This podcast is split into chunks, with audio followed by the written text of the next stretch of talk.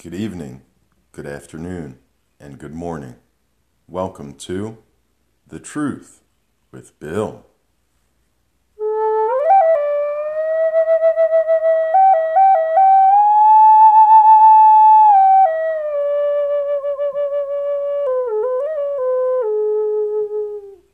Hi, everyone.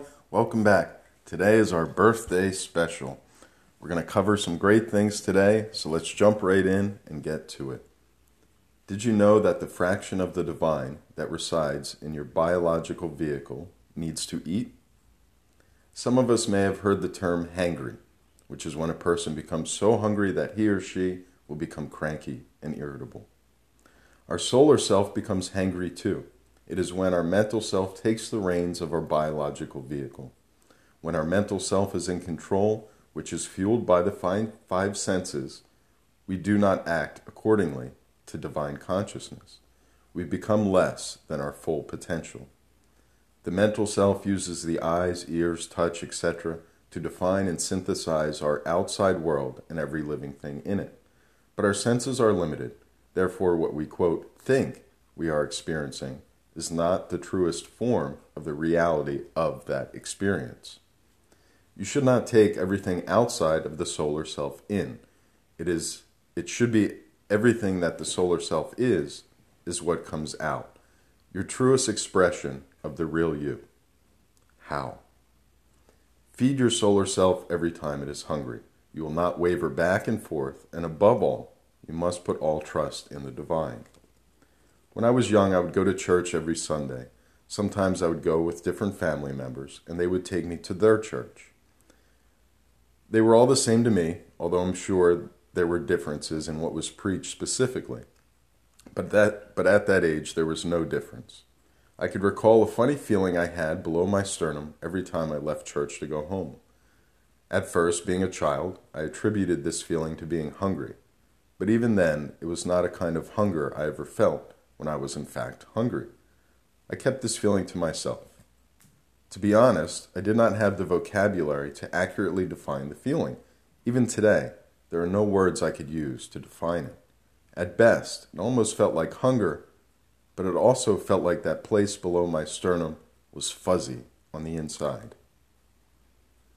After hearing this, one might say, Well, you went to church. You should be full. Why do you have this feeling then? So let's, let's think about this. Church for most children is dreadful. It's a time when your attention span is very short.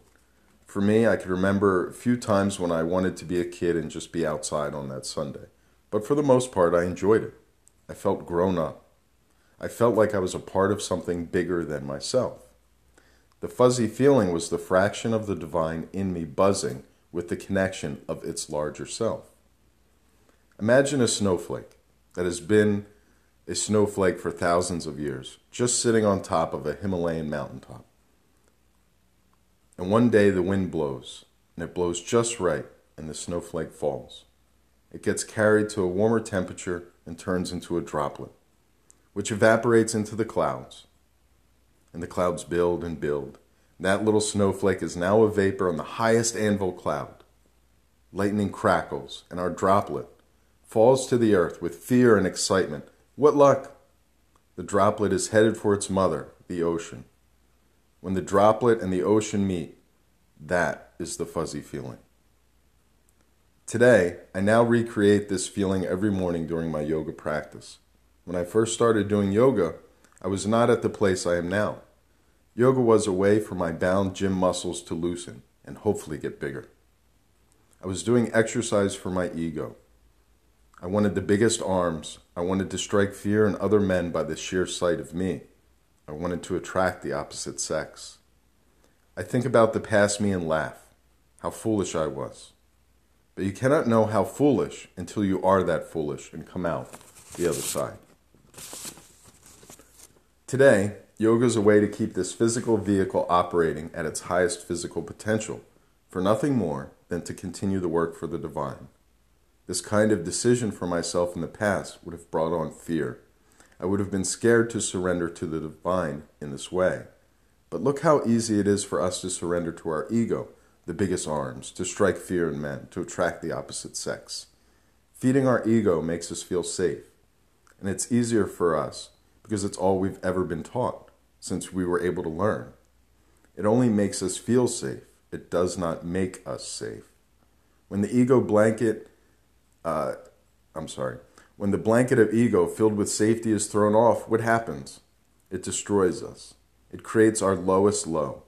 With our ego blanket, we were at the top. And this yo yo of ups and downs in life are nonstop. It only stops when you change your perception, when you change your conditioned ego responses. This is what I'm offering. It's not easy, and I am far from a master. I too catch myself. But when you start to look at life this way, it begins to make sense. You begin to live happier, a life that is more fulfilled.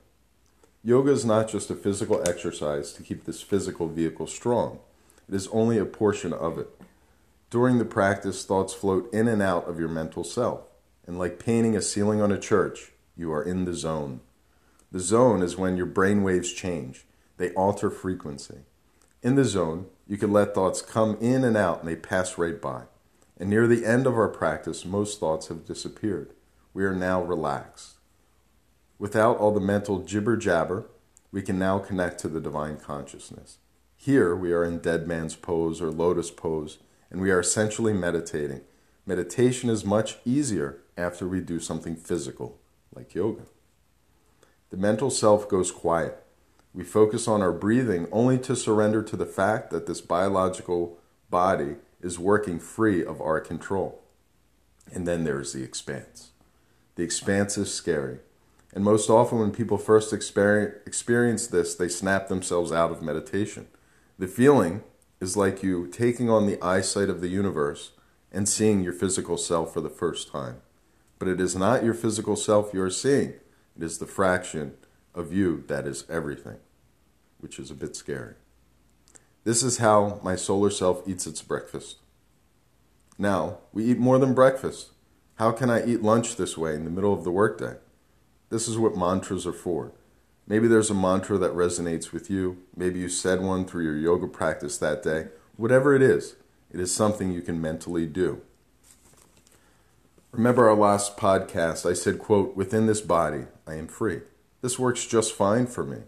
And that was nothing that came from any religious book or a sage. It was something that came to me during my practice. So, of course, this is good soul food.